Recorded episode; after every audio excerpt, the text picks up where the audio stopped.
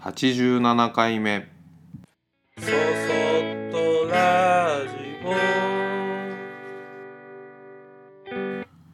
皆さんこんにちは。こんばんは。そそっとラジオ木又俊吾です。えーこの2ヶ月ぐらい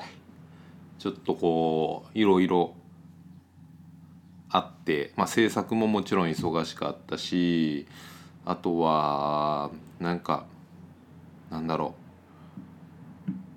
こまごましこまごましたことっていうまあ一個ずつのことで言うとこまごましたことっていうまとめ方すると失礼なんだけどすごくこう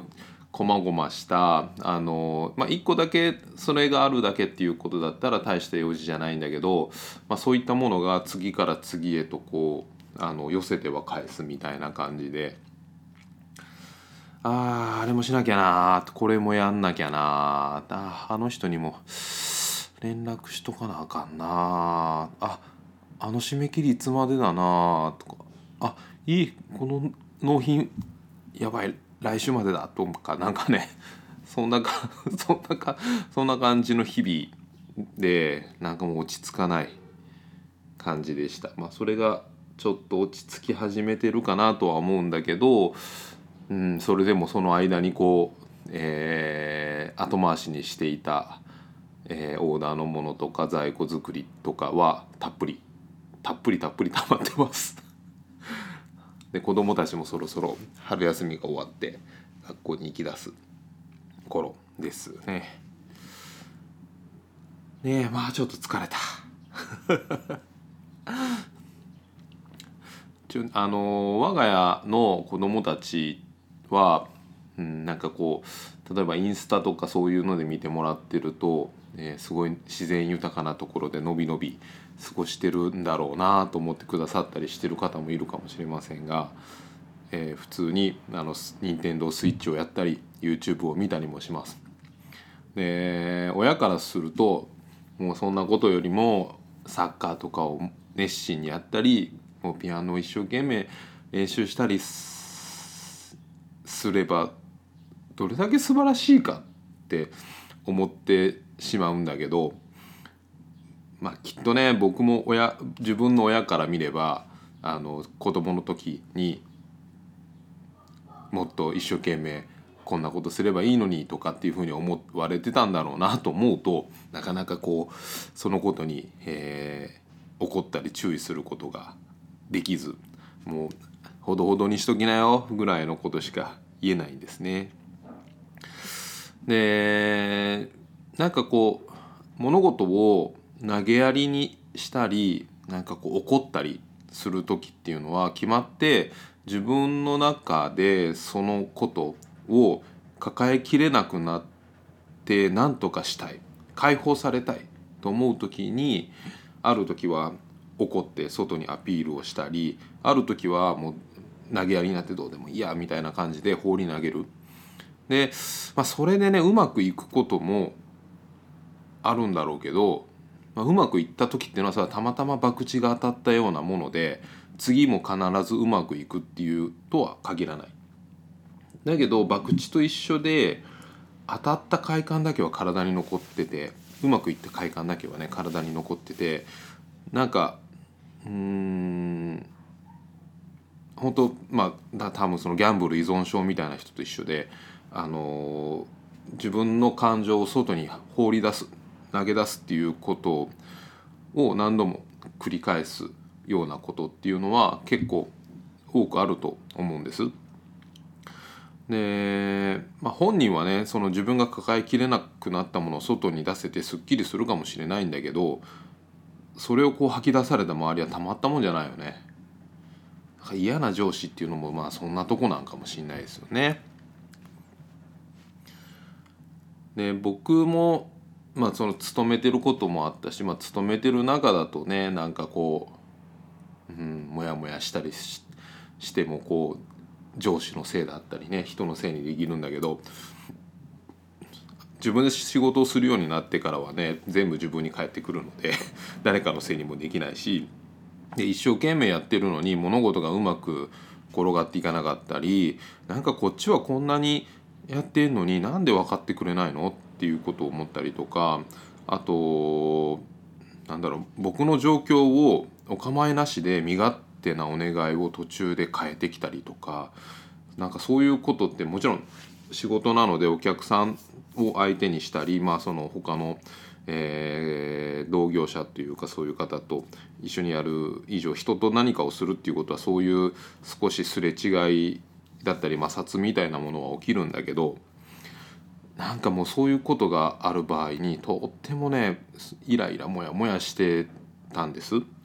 でその都度やっぱり誰かにこの鬱憤イライラを当たり散らしたかったしでうーんなんだろう相手にももし何かこうバーッとこう無理な無下なことをされたりしてイライラっとした相手にもなんか仕返しっていうわけじゃないけど嫌味の一つや二つ言ってギャフンと言わしてやりたいと思ってました。まあ今でもたまに思うんだけどねそんな気持ちや気分を抱えきれずになんかその外に怒りとかなんかこう投げやりなパフォーマンスをすることで吐き出すっていうことは僕にとったらなんかあんまりかっこよく映らなかったんですそういうことし自分がするっていうことに対して。でまあ大体そのイライラモヤモヤするそういうタイミングっていうのは一緒のこと同じような感じのタイプのあの出来事があると僕はそういう風になるっていう傾向が分かってきてたのでなんか同じストレスを抱えるならそのストレスとの上手な付き合い方をうん探し出す方がなんか自分のストレスを外にバッと吐き出すより1枚も2枚もなんかこう上手でなんかそんなかっこいい人になりたいなっていう風に思って。でそれからまあ自分がそういうあまたこのイライラモヤモヤが募るような感じだと思った時に自分の気持ちを見つめてなんでこんなにイライラするんだろうなんでこんなモヤモヤするんだろうと思って一生懸命考えて自分の気持ちと向き合うようになりました。でそれで今思ってることとすれば自分に自分の都合があるように他の人にも都合があるもうこの一言に尽きると思いますもう自分の自分にはこうこうこういう理由があってこういうふうになってるんだよっていう自分のその状況の、えー大変さとか問題点とかっていうものがあるように他の人にも僕には見えないんだけどきっとそういう都合があるもうその一言に尽きるなと思ってます。でその他の人の都合っていうのはもしかしたらとっても身勝手で一方的で理不尽なものかもしれない。でそういうものに対してそういうものを自分にぶつけられた時にえなんてひどい人なんてすごい常識外れみたいなことを思ったりするんだけどそういう見えない常識とかうんルールっていうものを持ってきてその人のやってることの良し悪しを考え出すと自分の感情っていうものも絡まって物事が複雑になり何何をしたいのかっていうことすら分からなくなる。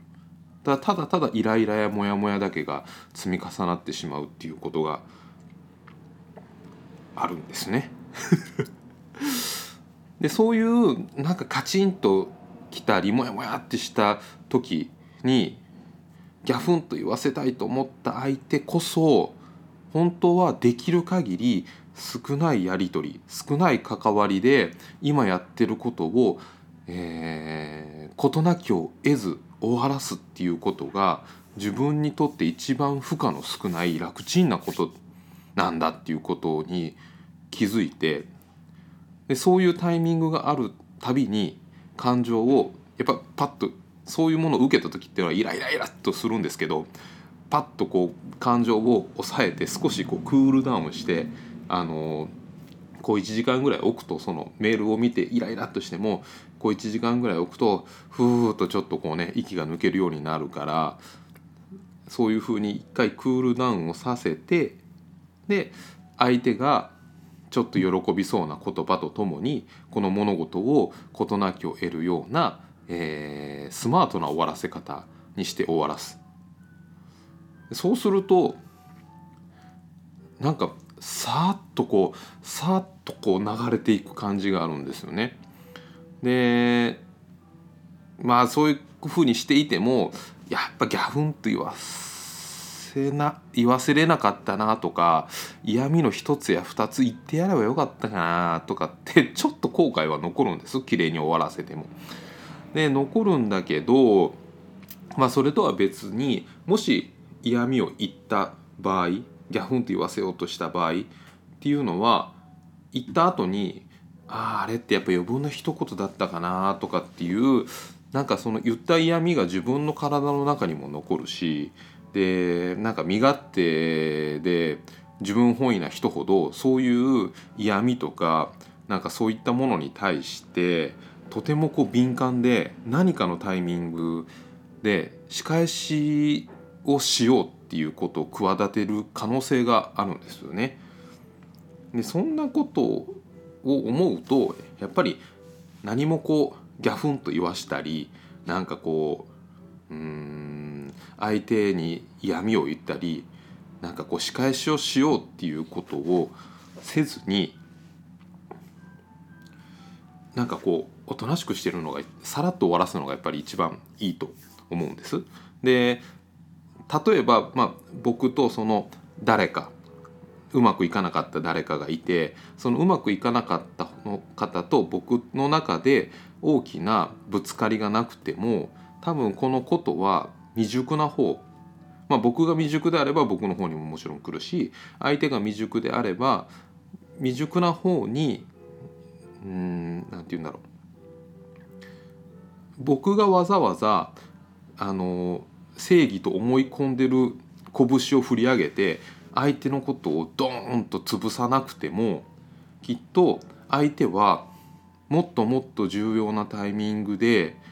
なんか大切な人からもうこれ以上ないっていうタイミングですごい辛いげんこつをもらうんじゃないかっていうふうに考えています。できっとそれが世の中の成り立ちでもあるしうーんわざわざ自分が手を汚して相手を、えー懲らしめることをしなくても行いが悪い人は自分の行いを正せていけないのでその行いをまたどこかでやってしまうんだと思うんです。だからそういう人がもっと大変重要なタイミングでそういう形で怒られたらいいなーってなんか一番冷たい考え方をしているのかもしれません。ちょっと複雑でしたね。まあ、うん、あのざっくり言うとそれぞれ事情があって、えー自分にしても他の人ににしても。でその事情をぶつけ合う。私はこんなに辛いんだ。僕もこんなに辛いんだっていうことをぶつけ合ったとて物事は解決しないだからあのそういう、えーっとお互いの都合がすれ違すれ違ったりしてで思いやりに欠けるような状態が見受けられた時っていうのは素早くその場から立ち去るような感じで少ない手数で相手とのやり取りを終わらすっていうのが一番。でそれでやっぱりギャフンと言わしたかったなとかもううんみたいな気持ちをぶつけたかったと思うかもしれないけどきっと相手は他のところでもそういうことをするから誰かにいつかどん何かのタイミングでああしまったと思わされることが絶対あると思います。なので自分,、えー、と自分から何かをしずに自分との関わりはさらっと終わらしてまああのそれ以上深く付き合わないっていうのが一番、うん、いいような気がするんですね。で、まあ、丁寧にいろんなことを、えー向き合って考えていくと本当に手間がかかるんです。でその、まあ、最初の方に喋ったみたいにずっとこの2ヶ月ぐらい小さい細々したことを全てにおいて、まあ、相手のことを考えながら丁寧に丁寧にいろいろ話を進めていくと本当にもうね次から次へとその うん披露していくんですけどでもそれはその丁寧さがあってこそ育ってくる世界っていうのもあってでその育ち方っていうのは本当にゆっくりでそして直接的じゃなく遠回りをして自分のところに戻ってきます。なのでまあ目に今の言葉で言うとねコスパが悪いっていう感じだと思うんだけど目に見えてはそこの、え実感としては現れないんだけど数年後自分のところに良い形で、えー自分が施した丁寧さっていうものは自分のうん穏やかさになって帰ってくるじゃないかっていうふうに思っています。なのでまあ子供のそういうゲームだったり YouTube に対してもうん本当にそればっかりしずに何かしたらいいのにとももちろん正直思うんだけど例えば昔で言うと,、えーと小説とかを読んでると「お前はバカになる」っていうふうに言われたりした時代もあるんです。でも僕らからすると YouTube 見るぐらいなら小説を読んでる方が賢くなるんじゃないかって思ったりするのと一緒でもしかしたら100年後 YouTube を見た方がその時に流行ってる娯楽よりもいいんじゃなかろうかって言われる時代も来ると思うのでまあ良し悪しっていうのはその時変わるので自分の感情イライラを、えーぶつけずにあまあほどほどにしときなよみたいなことで話しとくと付き合いやすいのかもしれませんね。えー、そそっとラジオでは皆様からのご意見ご感想をメールにてお待ちしております。メールアドレスは soso.good の G ポイントの P 数字の 53.net そそ .gp53.net こちらまでお待ちしております。それではまた次回。